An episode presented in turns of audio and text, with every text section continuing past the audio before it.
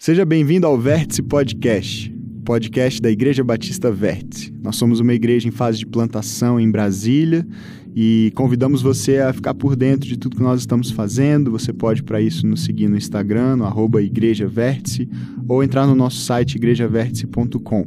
Nós estamos é, compartilhando toda segunda-feira aqui com você um novo episódio que é baseado nas nossas reflexões de domingo.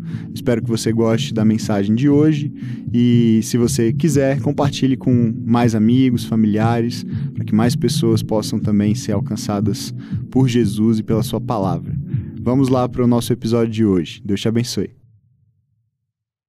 Meu nome é Pedro, para quem não me conhece ainda, sou pastor aqui da Igreja Batista Vértice. Hoje a gente está fechando uma longa série de oito semanas, oito mensagens, é, intitulada é, Do Jardim à Cidade, é, Criados para Construir. A gente está caminhando há bastante tempo, então se você está chegando agora, meu convite para você é que você procure o podcast da nossa igreja e ouça as mensagens anteriores para se inteirar dessa conversa. Talvez hoje você. Eu vou tentar fazer uma recapitulação breve, mas são sete mensagens já, então vai ser difícil eu conseguir é, te inteirar de tudo que já aconteceu, mas fica o convite para você ouvir o podcast e depois se aprofundar nessa conversa. Mas o que a gente tem tentado fazer nessas agora oito semanas já é, passear por toda a narrativa da Bíblia, começando lá em Gênesis, na criação, e entender a vocação de Deus para o ser humano.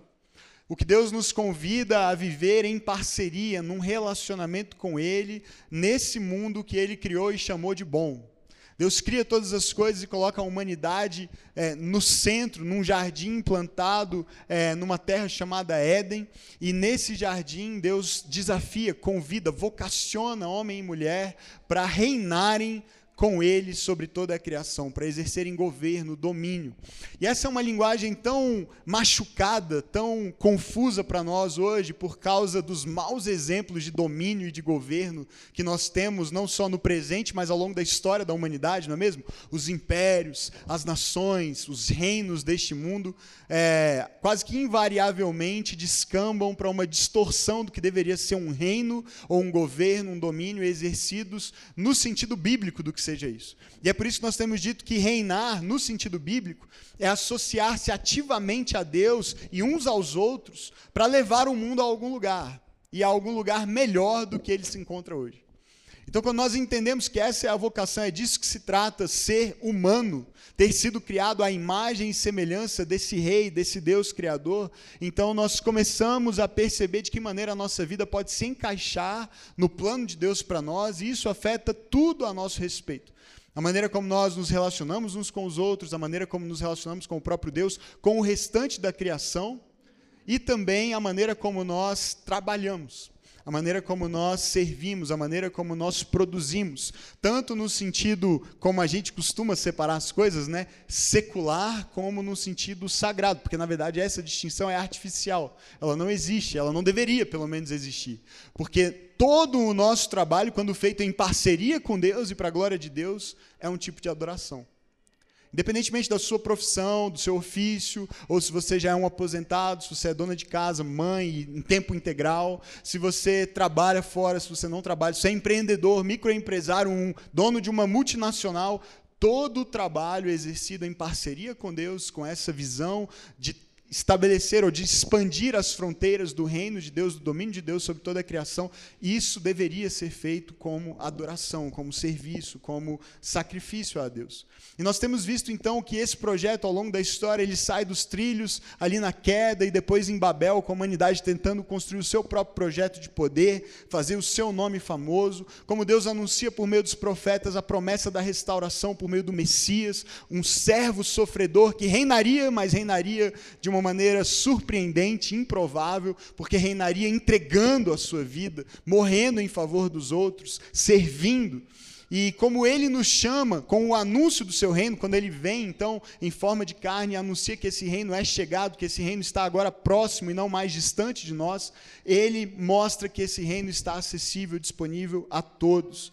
E o significado da palavra evangelho, portanto, é esse: é uma boa notícia, mas não é qualquer notícia, é a notícia de que o reino de Deus está entre nós, de que Deus continua no trono a despeito do caos ao nosso redor, e ele, na, nessa posição de rei, de governante, ele nos convida a experimentar, a participar desse reino na pessoa do seu filho Jesus. Então, nós vimos que Jesus anuncia esse reino, ele encarna as realidades desse reino também, falamos sobre as bem-aventuranças, o Sermão do Monte. E na semana passada, então, na última mensagem dessa série, nós é, conversamos sobre a ideia de sermos um reino de sacerdotes.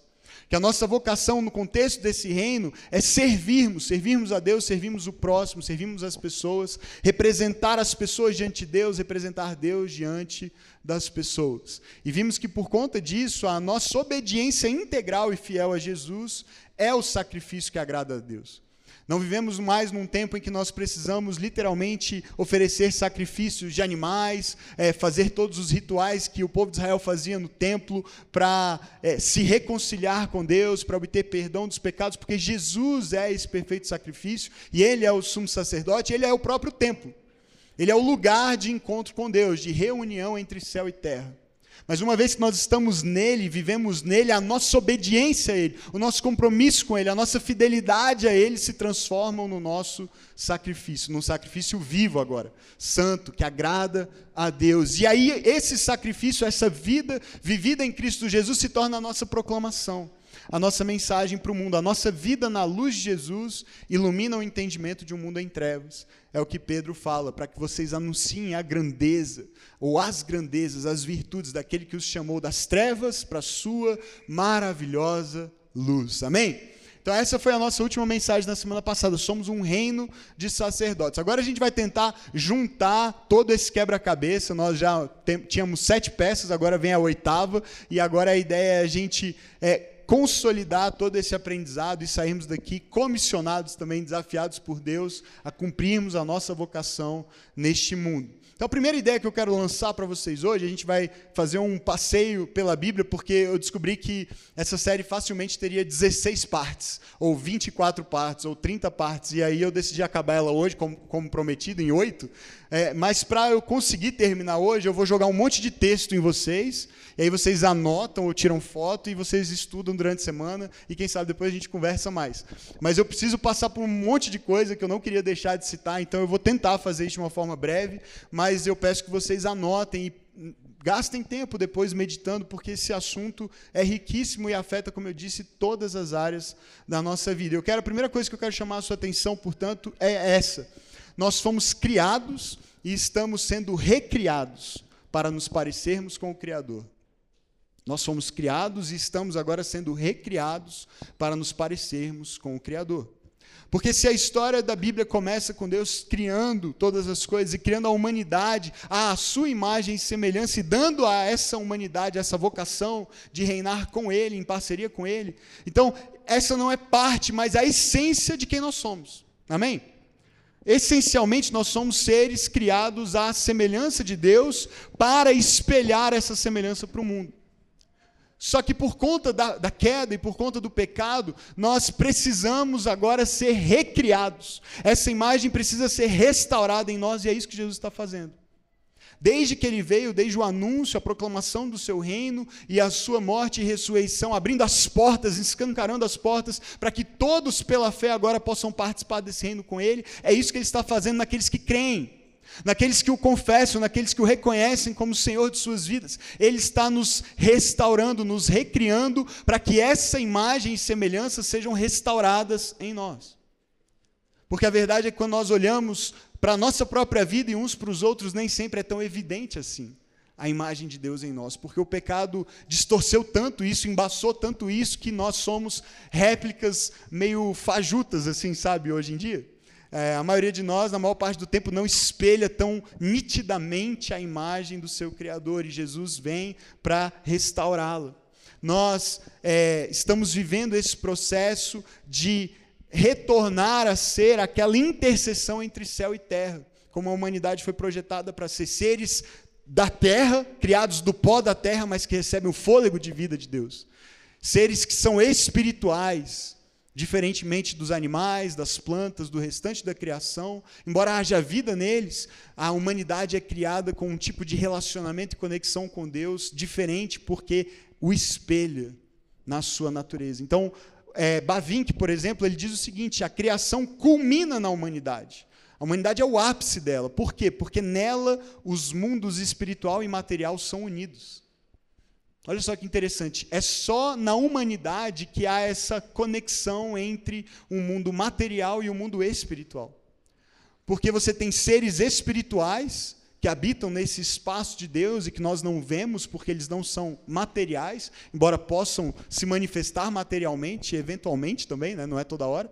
Mas nós temos os seres materiais que não são seres espirituais. A humanidade é criada nessa interseção, nesse ponto de encontro, nesse vértice, se você preferir, eu prefiro, uh, entre céu e terra, entre o que é material e o que é espiritual. E a razão, portanto, de nós recebermos Jesus na nossa vida é para iniciarmos esse processo de restauração dessa semelhança e dessa imagem. Paulo, por exemplo, aos Romanos, no capítulo 8, verso 29, ele diz assim: Pois aqueles que de antemão conheceu, também os predestinou para serem conformes à imagem do seu filho. Olha só que interessante isso. A fim de que ele seja o primeiro, o primogênito entre muitos irmãos. Ou seja, a ideia é para que, olhando para Jesus, a gente não veja alguém que é absolutamente distinto e singular e, e, diferente em relação a nós, embora ele seja, porque ele é Deus também e nós não somos, mas para que haja algo dele em nós, para que ele seja o primeiro de muitos, o primogênito entre irmãos, entre muitos irmãos. Então, veja bem, a gente costuma ler esse texto e focar muito na palavrinha predestinou, e isso vira debate interminável teológico né, entre aqueles que acreditam numa doutrina de predestinação e outros que não, mas a gente muitas vezes perde o foco do propósito dessa predestinação. Porque a gente acha que Deus separou então e escolheu alguns para irem para um outro lugar melhor que esse, que é o céu, e outros que não vão para lá por causa da escolha que ele fez. Mas veja bem que aqui, e eu não vou resolver esse problema para você hoje. Se você esperava isso, é, não vou. É, ainda bem.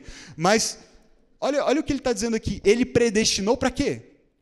Para irem para o céu quando morrer. Esse é o propósito do que Cristo fez, do que Cristo conquistou, da escolha de Deus, do chamado de Deus, da vocação de Deus. Ele os predestinou para serem conformes, conformados, amoldados, transformados à imagem do seu filho. Então, o objetivo, o propósito é, daquilo que Deus está fazendo desde antes da fundação do mundo, para nós e por nós, é formar um povo que se pareça com Jesus. Então, se você fica assim, será que eu sou predestinado? Eu não sou predestinado? Será que eu estou dentro? Será que eu estou fora? Será que eu vou para o céu? Não é, não é disso que se trata. O ponto é, você está vivendo esse processo de transformação à semelhança de Jesus, sim ou não? Você é um discípulo dele ou não? Essa é a questão. Porque se você é, você está dentro. Amém? Se você está vivendo isso, é, é Deus que está fazendo isso em você. E se ele está fazendo é porque ele te escolheu para isso, é porque ele te chamou para isso, é porque ele te convidou para isso em algum momento. Talvez você nem saiba dizer quando foi, mas o fato é que você foi atraído para viver esse processo de ser conforme Cristo conforme a imagem de Jesus. Paulo, em 2 Coríntios, é, também, mesmo Paulo, em 2 Coríntios capítulo 3, verso 18, ele fala desse processo, ele diz que é algo que continua acontecendo na nossa vida, não é um evento pontual, mas é um processo no qual nós estamos inseridos. Todos nós, que com a face descoberta contemplamos ou refletimos, também é uma possível tradução aqui do grego, a glória do Senhor, segundo a sua imagem, estamos sendo transformados com glória cada vez maior. Essa glória vem do Senhor, que é o Espírito. Então ele está dizendo, e a gente não tem tempo de explorar todos os textos que eu quero citar hoje, mas esse Espírito está agindo em nós de forma gloriosa para produzir em nós a imagem de Jesus. E quanto mais eu olho para Ele, quanto mais eu caminho com Ele de forma a refletir essa glória e contemplá-la nesse processo, mais transformado eu sou, mais com Ele eu me pareço.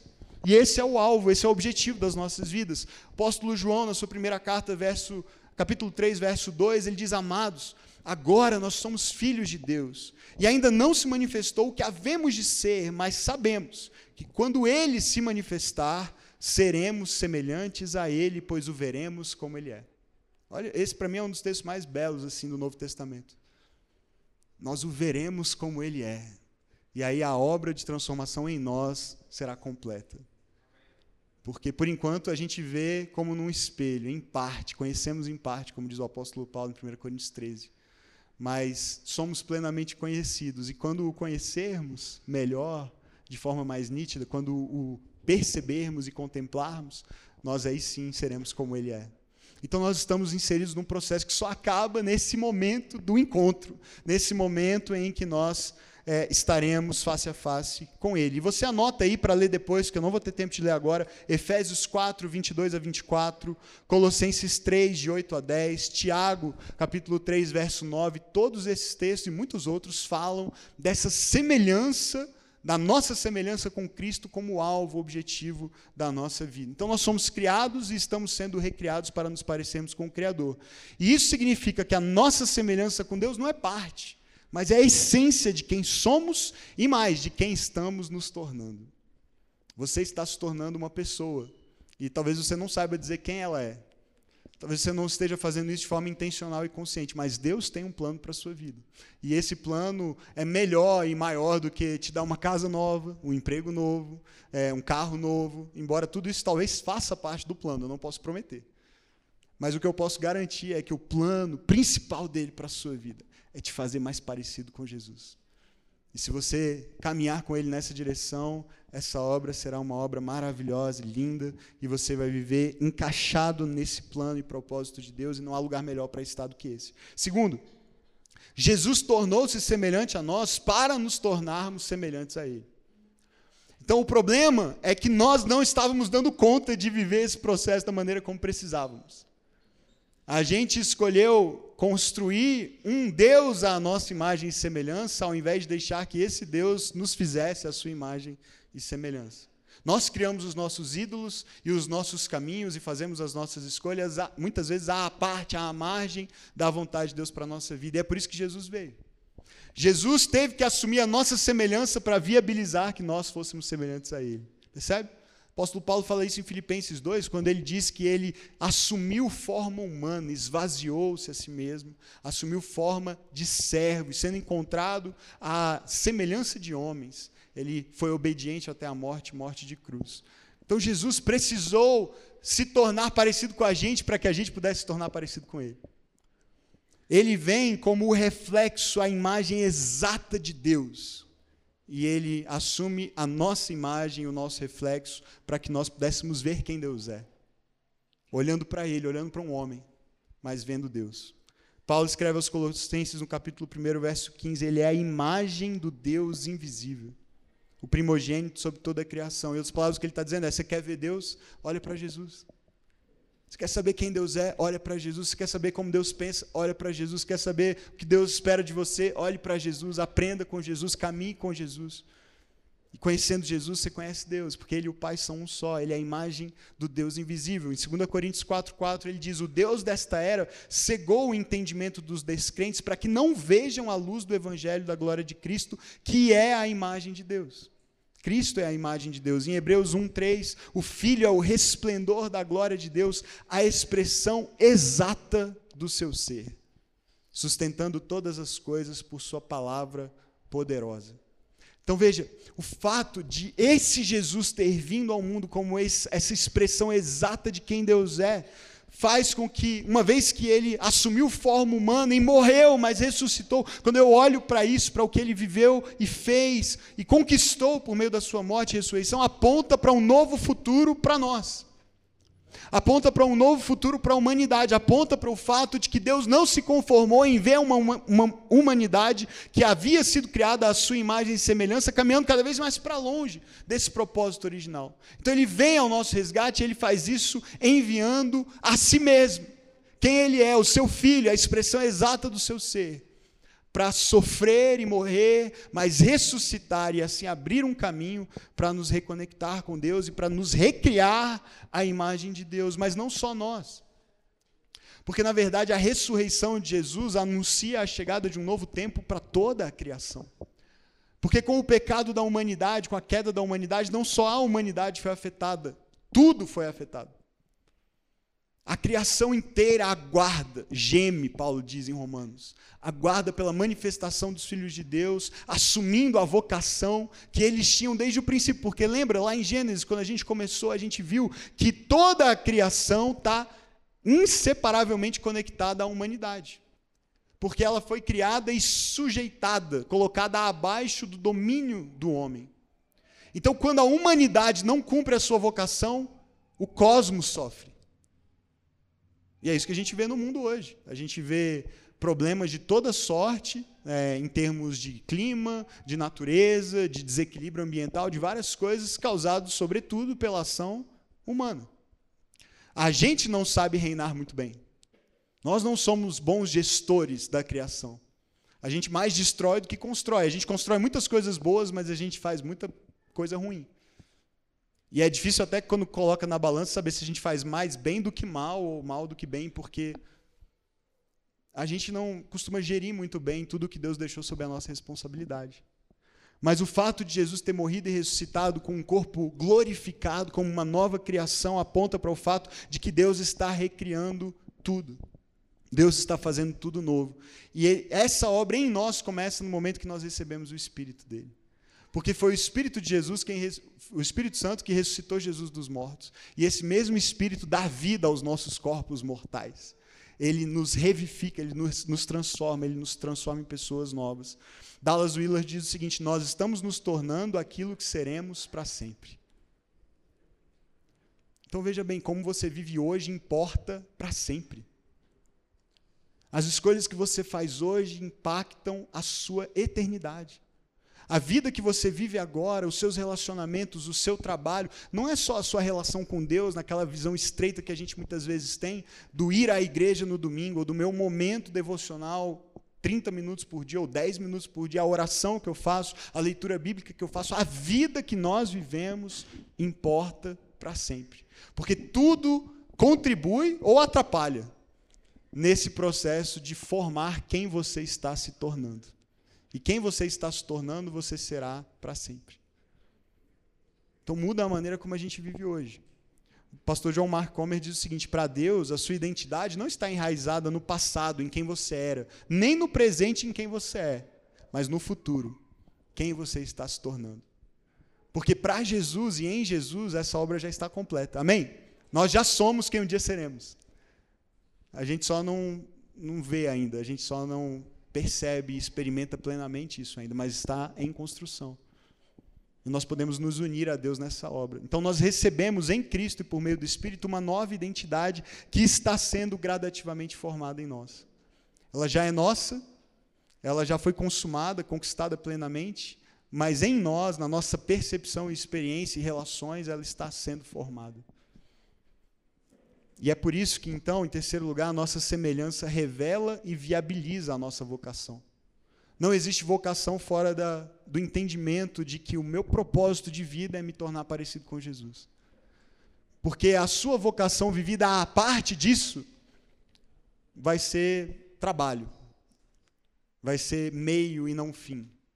Vai ser uma forma de ganhar dinheiro, vai ser uma forma de conquistar os seus sonhos, vai ser uma forma de adquirir status e prestígio, vai ser uma forma de suprir algum tipo de necessidade de autoafirmação que você tenha. Pode até ser uma forma de ajudar outras pessoas, mas que não vai desenvolver todo o seu potencial, porque só quando nós entendermos, entendemos que o propósito final da nossa vida é a semelhança com Jesus, é que essa vocação é plenamente viabilizada. Porque é a identidade que viabiliza a vocação. E é por isso que o nosso tempo vive uma enorme crise, tanto de identidade como de vocação. Não é verdade? Nós vemos o tempo todo, muitas vezes, sobretudo a geração talvez da minha idade, os mais novos, mas isso afeta todas as faixas etárias. Nós vemos muitas vezes ainda questionando quem nós somos e o que nós estamos aqui para fazer. A gente fica buscando validação da nossa identidade nas pessoas, nos likes, na, na, nos aplausos, no reconhecimento no contrato fechado, no pagamento feito pelo serviço prestado. Então é uma crise de identidade, mas é uma crise que se revela também vocacional. E aí a gente tenta abrir um negócio para ver se é isso, a gente tenta mudar de emprego, a gente faz outro concurso, a gente tenta um negócio que, que pague mais, porque parece que nada basta, nada você consegue projetar como algo que você fará para o resto da sua vida, até talvez a aposentadoria. E quando vem a aposentadoria, é outra crise, porque Talvez você trabalhava com algo que você não gostava, não se identificava, não via como uma vocação de Deus para você, e agora nem aquilo você tem mais. E aí o que é que eu vou fazer com o meu tempo livre? De repente agora é a hora de eu descobrir a minha verdadeira vocação e gastar o resto dos meus anos fazendo isso. E aí você pode perceber e achar talvez que é tarde demais ou que passou da hora. E o fato é que, independentemente do contexto de cada um de nós, e cada um tem as suas crises, as suas dificuldades, as suas lutas, as suas perguntas, e, e isso tudo é parte do processo, mas enquanto nós não entendermos a nossa vocação na relação e no convite de Jesus para nós, para nos, nos, tornarmos parecidos com Ele, essas crises vão se perpetuando.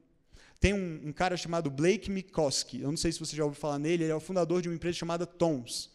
É uma empresa de alpargatas de sapato, uma das maiores do mundo. E ele diz que construir é um mandato teológico. Construir, no sentido de empreender, é um mandato teológico, ou seja, decorre de um entendimento de quem Deus é e da minha relação com ele. Ele abriu essa empresa porque uma vez ele fez uma viagem, ele é americano, e ele fez uma viagem para conhecer a América Latina e ele foi para a Argentina. E na Argentina ele visitou com alguns amigos umas vilas muito pobres na periferia de Buenos Aires, uh, tipo favelas que a gente tem aqui no Brasil, algo muito parecido com isso. Isso foi, se não me engano, na década de 90 ou início dos anos 2000. E ele ficou muito impressionado com a quantidade de crianças andando descalças. Muita gente andando descalço, muitas crianças. E ele descobriu que algumas daquelas crianças tinham até é, feridas nos pés e tinham ficado doentes por conta é, é, disso, do fato de não usarem sapatos. E aí ele teve uma ideia. Ele abriu uma empresa de sapatos, é, fabricar sapatos. E, e ele é, fez da visão da empresa a seguinte: um para um. Essa era a visão da empresa, um para um. Cada sapato que nós vendermos, nós vamos doar um par de sapatos para uma criança que não tenha sapatos, em algum lugar do mundo.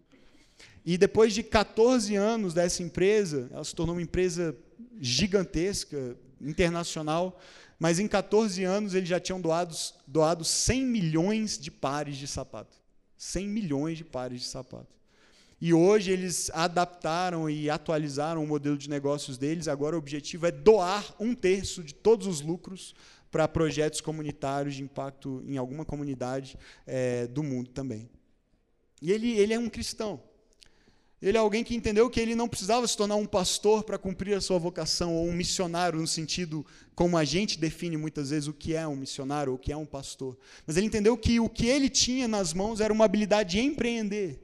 E ele entendeu que empreendendo e gerando lucro com esse empreendimento, ele poderia servir, ele poderia cumprir um propósito de Deus, de construir em parceria com Deus e transformar realidades. Então, quando o discípulo de Jesus, que carrega em si essa semelhança com o Criador, entende isso, qualquer trabalho torna-se parte de uma nova criação, que se expressa no que nós produzimos. Um outro teólogo chamado Richard Moe, ele diz assim: Deus é empreendedor. Deus é empreendedor. E ele investiu os seus recursos com um grande custo para si. Ele deu espaço no universo para nós. Imagina o prejuízo desse investimento, né? Porque empreender envolve risco. Qualquer empreendedor sabe que empreender, por natureza, envolve grande risco. E Deus assumiu o maior dos riscos. Ele cria um universo maravilhoso e bota a gente para governar. Gente, vamos combinar que foi uma péssima ideia? Assim, se não fosse de Deus, a gente diria isso, né? Já que foi ele que teve, a gente respeita, mas assim, não parece que foi uma boa escolha. De repente a girafa faria um serviço melhor, né? Mas ele colocou a gente e com um grande custo para ele, deu espaço no universo para nós. Então, olha o que ele diz, que interessante. Se você vê uma necessidade humana não atendida, e você vê um talento que pode atender essa necessidade, e se você investe os seus recursos para que o talento se encontre com a necessidade, então você cria novo valor no mundo, novos bens compartilháveis, melhor qualidade de vida, florescimento de comunidades humanas. Então o que você fez não foi só piedoso, foi divino. No sentido de que expressou quem Deus é. Percebe? Porque você empreendeu com Ele, para Ele, para as pessoas. E é por isso que a gente precisa rever e aqui a gente chega no ponto central do que eu quero deixar para vocês hoje. A gente precisa rever o nosso entendimento do que significa crer em Jesus e andar com Ele. Porque, de alguma maneira, a gente acreditou numa ideia de que isso tem a ver com para onde a gente vai quando a gente morrer. Não é isso? A gente acha que eu preciso estar tá bem com Deus, eu preciso acertar minhas contas com Deus, eu preciso fazer o que é necessário fazer para garantir que depois que eu morrer eu vá para o lugar certo e não para o lugar errado. A gente reduziu demais o que significa andar com Jesus, ser salvo. Não tem a ver só com o que acontece depois da nossa morte. Aliás, esse é um assunto pouco mencionado na Bíblia, especificamente em relação a esse lugar para onde a gente vai quando morre. Basicamente, a Bíblia diz que a gente vai estar com Cristo. É isso. Jesus disse para o ladrão na cruz: Hoje mesmo você estará comigo no paraíso. E é isso. Você vai estar lá comigo, num lugar maravilhoso. Tem mais uns dois textos no Novo Testamento que falam desse lugar, para onde a gente vai imediatamente após a morte. E só. Mas a Bíblia fala muito sobre que tipo de pessoa nós estamos nos tornando e seremos, e o que vai acontecer de fato quando Jesus voltar e estabelecer definitivamente o seu reino, não num outro lugar, mas aqui mesmo. Mais sobre isso já já. Mas o Dallas Willard diz assim, por conta dessa compreensão que a gente tem muitas vezes distorcida ou limitada do que significa ser salvo, andar com Deus, ele diz assim: nós não temos explicação de como alguém pode confiar em Cristo para a vida após a morte, mas não para essa vida. Veja a incoerência que a gente vive muitas vezes. Não, eu tenho certeza, eu confio que depois que eu morrer, eu vou viver com Jesus. Tá, mas por que você não vive com ele hoje, então? Não é, não é estranho que muitas vezes a gente é, transfira isso para um momento futuro, mas não aplique isso para o nosso presente? Então, será que a gente pode confiar tanto assim nesse futuro? Porque só existe uma vida eterna. Olha, ele diz assim: confiar o destino eterno a Cristo, mas não as coisas relacionadas à vida cristã, à vida que você vive com Ele aqui, agora. E será que isso é realmente possível? A resposta é claro que não. Pelo menos não no sentido de que a vida eterna é uma só. Ou seja, a vida eterna não é a vida que começa depois que eu morro. A vida eterna é a vida que é inaugurada em Cristo Jesus, ou por meio da fé em Cristo Jesus, hoje, quando eu decido colocar minha fé nele. Eu já estou vivendo a vida eterna. Eu já estou vivendo uma vida que não vai acabar. Eu já estou caminhando com Jesus e tendo a, presença e a habitação do Espírito Santo na minha vida. Então essa vida já começou, ela já se iniciou. Então tudo o que eu faço hoje importa. E a maneira como eu vivo hoje importa porque está construindo quem eu vou ser para sempre. E ele termina essa, esse trecho, ele diz assim: nenhum amigo de Deus irá para o inferno. Então ele diz: pode ficar tranquilo, se a sua preocupação é essa, você pode ficar tranquilo. Porque Deus não vai mandar os amigos dele para o inferno. Então, se você anda com ele, você se torna amigo de Deus, você o conhece, você caminha com ele, você pode ficar tranquilo, você é amigo de Deus. Não se preocupe tanto com o lugar para onde você vai depois, essa parte já está resolvida. Mas a pergunta é: você está se tornando amigo de Deus? Você é amigo de Deus? Você o conhece, você o ama, você tem permitido que ele te transforme em alguém mais parecido com Jesus, e isso transforma a maneira como você vive, como você trabalha, como você se relaciona, como você gere os seus negócios, o seu dinheiro. Então, o nosso foco não deve ser no nosso destino após a morte, mas na vida que construímos com Deus a partir de agora. Amém? Gente precisa mudar a nossa perspectiva nosso presente, as nossas escolhas ordinárias no dia a dia. Por quê? E aí eu termino aqui. Porque o fim é um novo começo. O fim é um novo começo. Não num sentido cíclico, como algumas religiões, sobretudo orientais, pensam, em que tudo zera e começa de novo, e começa de novo, e começa, e a história é um grande ciclo sem fim. Não é nesse sentido, porque haverá uma ruptura, haverá uma nova criação, haverá um momento em que algumas coisas serão extirpadas para sempre, inclusive o pecado e a morte, para um novo tempo que jamais terminará. Mas no sentido de que haverá um novo começo.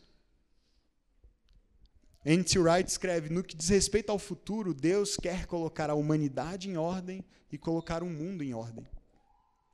A gente vai olhar para alguns textos de Apocalipse e eu quero que você reflita sobre o seguinte, porque muitas vezes, como eu disse, a gente pensa assim, quando a gente pensa no fim, no fim dos tempos, a gente pensa que isso diz respeito ao lugar para onde eu vou quando eu morrer, como eu já disse. Então, a resposta típica para alguém que crê em Jesus é: eu vou para o céu. Eu vou para o céu. Né? E essa resposta não é errada, mas ela também não é completa. Porque há poucas passagens, como eu disse, que tratam disso, porque esse não é o foco. Esse não é o foco da história. O foco da história não é você morrer e ir para o céu. O foco da história é como Deus está trazendo céu e terra de novo para um estado de ordem e harmonia. Uma reunião, como era no princípio, entre o céu e a terra. E uma humanidade reinando com o próprio Deus sobre todas as coisas. O foco é a reunião do céu e da terra, como era no jardim, de modo que, juntamente com Deus, possamos conviver com a criação, com tudo o que ele criou, reinando juntos para levar seu amor e sua bondade a uma criação restaurada. nos últimos séculos difundiu-se um, essa visão escatológica, essa visão do fim dos tempos, como, como uma espécie de uma teologia de evacuação, sabe? Tipo assim, o que vai acontecer é o seguinte: vai explodir tudo, vai queimar, não vai sobrar nada e a gente vai ser tirado daqui para um outro lugar.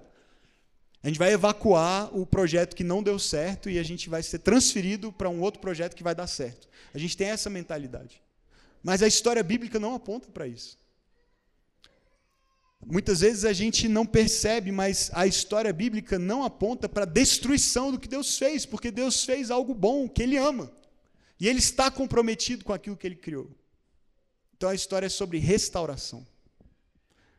Quando as passagens do novo do, do, é, do, Apocalipse falam sobre novos céus e nova terra, como a gente vai ver aqui agora, elas não estão falando novo no sentido de algo que não existia, mas novo no sentido de algo que foi restaurado, que foi reconstruído, que foi refeito. Olha só, Apocalipse no capítulo 21, a partir do verso 1. Então, o apóstolo João tem a sua visão. Eu vi novos céus e nova terra, pois o primeiro céu e a primeira terra tinham passado, e o mar já não existia. Tem muita, muito, muita metáfora aqui também envolvida, e não dá tempo da gente falar sobre isso, mas mar, na cosmovisão judaica, é um ambiente de, de destruição e de perigo. Os judeus nunca foram grandes navegadores, eles não eram grandes amigos do mar, porque o mar é onde os monstros marinhos habitam, é um lugar de destruição, remete ao dilúvio, remete ao mar vermelho que fechou e destruiu os egípcios. Então, a imagem do mar é uma imagem de destruição. É por isso que a ideia aqui é o mar já não existe, é uma ideia de os inimigos foram eliminados. Vi a cidade santa, a nova Jerusalém, que descia dos céus. Preste atenção no que está acontecendo. Agora é uma cidade, não é mais um jardim, mas ela desce dos céus, da parte de Deus, preparada como uma noiva adornada para o seu marido. E ouvi uma forte voz que vinha do trono e dizia: Agora o tabernáculo de Deus está onde? Com os homens, com os quais ele viverá. Eles serão seus povos, ou seu povo, em algumas traduções, e o próprio Deus estará com eles e será o seu Deus. Ele enxugará dos seus olhos toda lágrima, não haverá mais morte, nem tristeza, nem choro, nem dor, pois a antiga ordem já passou. Então, esse ponto é, é, é fundamental. Havia uma antiga ordem, a maneira como as coisas funcionavam, isso passou. Mas não quer dizer que tudo o que existia foi destruído e algo do zero foi feito significa que Deus restaurou tudo o que havia para colocar uma nova ordem em lugar da antiga. A, a, linguagem toda aqui é de algo que desce do céu para a terra, não que sobe da terra para o céu, percebe? É uma cidade que desce da, do céu para a terra, é o tabernáculo de Deus vindo estar com os homens.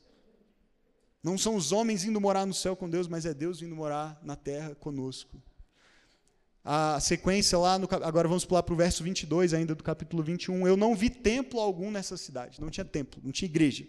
Ou igreja no sentido de prédio, né? Pois o Senhor Deus Todo-Poderoso e o Cordeiro são o seu templo. A cidade não precisa de sol nem de lua para brilharem sobre ela, pois a glória de Deus a ilumina e o Cordeiro é a sua candeia. As nações andarão na sua luz. Então veja que tem nações, tem povos, tem cultura. Os reis da terra lhe trarão a sua glória. Cada nação, cada povo trazendo o que tem de melhor para adornar, para fazer parte da nova criação. Os reis da terra trarão, trarão a sua glória, suas portas jamais fecharão de dia, pois não haverá noite. A glória e a honra das nações, de novo, lhe serão trazidas. Nela jamais entrará algo impuro, nem ninguém que pratique o que é vergonhoso ou enganoso, mas unicamente aqueles cujos nomes estão escritos no livro da vida do Cordeiro. Agora vamos para o capítulo 22, a partir do verso 1. Então o anjo me mostrou o rio da água da vida, que claro como cristal, fluía do trono de Deus e do Cordeiro, no meio da rua principal da cidade. De cada lado do rio estava a árvore da vida. Não me pergunte como, ela estava dos dois lados de um mesmo rio, a mesma árvore. Isso aí a gente descobre lá. Que frutifica 12 vezes por ano, uma por mês. As folhas da árvore servem para a cura das nações. E já não haverá maldição nenhuma. O trono de Deus e do Cordeiro estará na cidade, os seus servos o servirão. Eles verão a sua face, como o apóstolo João já tinha dito para a gente, né? para que nós sejamos como ele. O seu nome estará escrito na testa deles. Olha que interessante, a gente falou disso semana passada, lembram-se? Do reino de sacerdotes. Os sacerdotes em Israel usavam uma, um diadema escrito consagrado ao Senhor. Esse vai estar disponível para todos nós quando chegar lá. Na testa, o nome dele. Não haverá mais noite, eles não precisarão de luz de candeia nem da luz do sol, pois o Senhor Deus os iluminará. E, surpresa, como a história termina? Eles reinarão para todo sempre. Porque foi assim que a história começou. Não é mesmo? Criados para reinar com Deus. E é isso que nós vamos fazer por toda a eternidade. Mas, percebe o que está acontecendo aqui? Tem os elementos do Éden presentes. Você conseguiu perceber? A, a, nossa árvore aparece, aparece aqui de novo. A árvore da vida. Agora a gente acerta e come dela, né? em vez da outra. E o nome de Deus estampado sobre nós, essa relação de proximidade em que o próprio Deus habita conosco, e aí não precisa de templo, não precisa nem de sol, nem de lua, porque a luz do próprio Deus brilha, brilhará. As nações, a cultura, tudo isso acontecendo ainda e trazendo cada um a sua glória, o seu melhor, as suas obras, as suas criações, trazendo para fazer parte da nova criação de Deus. Então, é, a gente precisa, eu creio, abandonar uma visão de evacuação, sabe? Do que Deus fez, do que Deus criou, como se nada daqui importasse. Às vezes a gente trata com descaso algumas coisas, porque a gente pensa, ah, isso vai queimar no fogo, isso vai ser destruído, isso vai ficar para trás, isso não é importante. Meu trabalho não é importante, é importante só o que eu faço na igreja. Não. Tudo o que você faz importa se você faz com Deus e para Deus. Jesus disse que um copo d'água dado a um pequenino não seria esquecido nem desprezado, teria um valor eterno. Eu não sei como essa atitude que você fez vai ser entrelaçada. Aliás, é muito interessante essa linguagem, a gente vai ver já já, nessa tapeçaria da nova criação, mas vai estar tá lá, de alguma maneira vai estar tá lá. O N.T. Wright escreve assim também: o que nós fazemos no presente, seja pintando, pregando, graças a Deus, isso faz parte também, cantando, costurando, orando, ensinando, construindo hospitais, cavando poços, fazendo campanhas em prol da justiça, escrevendo poemas, cuidando dos necessitados, amando, os, o, amando o próximo como a nós mesmos, tudo isso permanecerá no futuro de Deus. Nenhuma dessas coisas pode ser considerada simplesmente uma maneira de tornar a vida presente um pouco menos cruel e um pouco mais suportável até o dia em que deixaremos tudo isso para trás definitivamente. Nada disso. Todas elas se inserem no que nós podemos chamar de construção em prol do reino de Deus. Ou seja, quem constrói o reino é o próprio Deus, porque o reino é dele. Mas nós podemos construir em prol do reino. Nós podemos viver de tal maneira hoje que as realidades do reino se manifestem um pouco mais onde nós estamos inseridos. E é por isso que o fim é um novo começo. Porque haverá trabalho e cultura na nova criação, e as coisas que nós fazemos hoje farão parte dela, se passarem nesse crivo, nesse teste. Então, a nova Jerusalém, veja, ela é a reversão de Babel, do que aconteceu em Babel, que a gente já viu, se você perdeu, ouça a segunda mensagem, eu acho, desse podcast é, para recapitular, a terceira mensagem desse podcast. Só, e é um retorno ao jardim, mas agora é uma cidade-jardim. Agora não é só um jardim, mas é uma cidade que funciona com a mesma harmonia que o jardim tinha, que o jardim funcionava. Tem um livro muito legal chamado Culture Making, é, do, do autor chamado Andy Crouch. Ele diz assim: a cidade, a Nova Jerusalém, já é um artefato cultural, é porque ela é obra de um arquiteto e um artista singular. E os próprios cidadãos dela são o povo redimido do Cordeiro, trazido de toda tribo, língua, povo e nação. Mas o que Deus faz, tanto em artefatos quanto pessoas, não é tudo o que encontramos nessa cidade. Também está na cidade a glória e honra das nações, trazidas à cidade por ninguém menos que os reis da terra. Então é um exercício fascinante perguntar sobre qualquer artefato cultural. Podemos imaginar isso entrando na Nova Jerusalém? E essa é a pergunta que nós precisamos fazer sobre o nosso trabalho, sobre o que nós fazemos hoje. Eu consigo imaginar isso tendo um espaço na nova criação? Eu consigo imaginar Deus usando isso de alguma maneira? O valor, a, a, postura, o coração, o bem que eu produzo no mundo com o meu trabalho, será que isso cabe na nova criação? Ou será que o meu trabalho só cabe para alimentar o meu ego? Só serve para construir a minha Babel, os meus sonhos, os meus projetos, a minha torre que toque os céus. Isso tudo que nós fizermos com Deus e para Deus cabe e estará na nova criação. E é por isso que na nossa igreja nós dizemos que a nossa visão é praticar o caminho de Jesus em nossa cidade, para que a vontade do Pai seja feita em Brasília como é no céu. Porque Jesus nos ensinou a orar assim. Jesus nos ensinou a orar: venha o teu reino. Não nos leve para lá, né? Ele podia ter dito: nos leva logo para o teu reino. Mas ele diz: não, que ele venha. E ele também disse é, que seja feita a tua vontade, assim na terra como? Como no céu.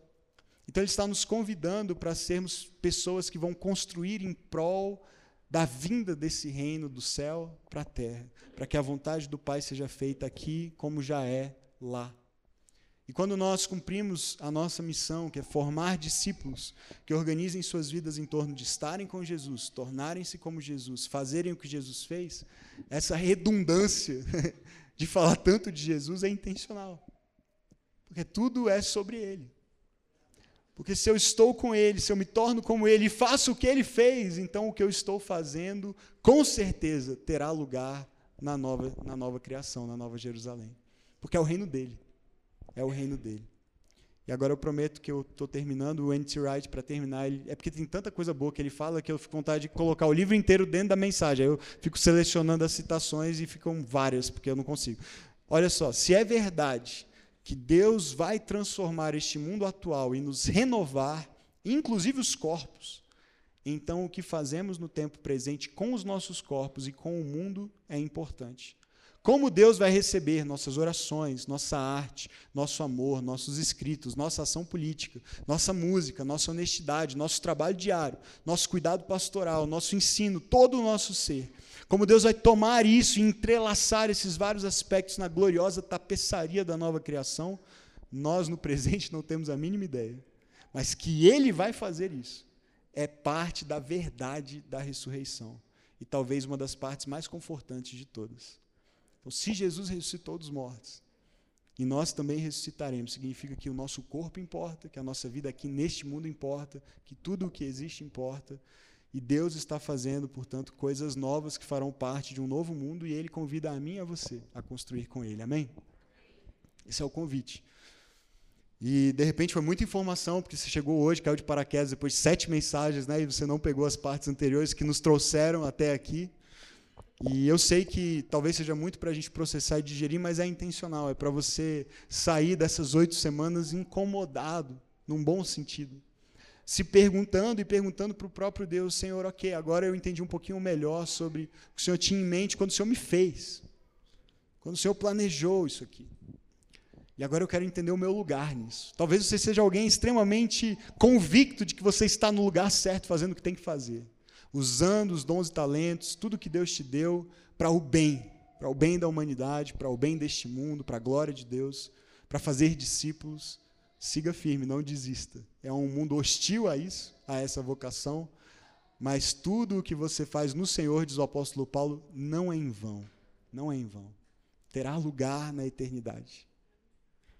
Se você ainda não está e quem sabe você se vê desencaixado, fora de lugar e vivendo algum tipo de crise, seja de identidade, quem eu sou, ou de vocação, o que eu tenho que fazer, essa série foi muito para você, para te ajudar, não para te trazer as respostas todas, porque você é alguém tão singular, Deus te fez de um jeito tão único, tão especial. Ele te deu coisas que ele não me deu, e graças a Deus por isso podemos ser um corpo, membros uns dos outros, com diferentes funções e responsabilidades.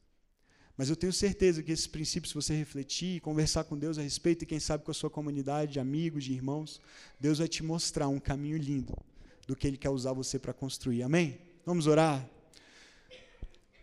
Senhor, muito obrigado por esse convite, da tua graça, do teu amor, que nos permite participar daquilo que o Senhor está fazendo. O Senhor está fazendo novas todas as coisas, inclusive a nossa própria vida. Pai, nessa manhã, como igreja, nós queremos dizer sim à tua obra em nós e através de nós. Vem, Senhor, com teu espírito transformar as nossas vidas em pessoas mais parecidas com Cristo. Nós reconhecemos, Pai, que ainda há em nós muito de nós mesmos, mas queremos chegar a um ponto de poder dizer, como Paulo: já não sou eu quem vive, mas Cristo vive em mim. E a vida que eu vivo na carne, no corpo, eu vivo agora pela fé no Filho de Deus que me amou e se entregou por mim. Jesus, o Senhor não veio só para carimbar o nosso passaporte para o céu, para o dia da nossa morte. O Senhor veio para nos dar vida e vida em abundância hoje mesmo, a partir de hoje e para sempre. E o Senhor nos deu tantas coisas, ideias, recursos, possibilidades, relacionamentos matéria-prima para construirmos junto com o Senhor um mundo melhor. Que seja calçar pés descalços de uma criança. Que seja com tecnologia produzir soluções que vão melhorar e facilitar a vida de muitas pessoas. Que seja servir a alguém necessitado um prato de alimento, seja construir uma casa linda, como uma, só um grande arquiteto sabe fazer, para uma família morar e viver memórias e experiências que vão permanecer para sempre. Senhor, seja servindo um café delicioso, como o que a gente toma aqui de manhã e aquele cheirinho que até aquece o coração.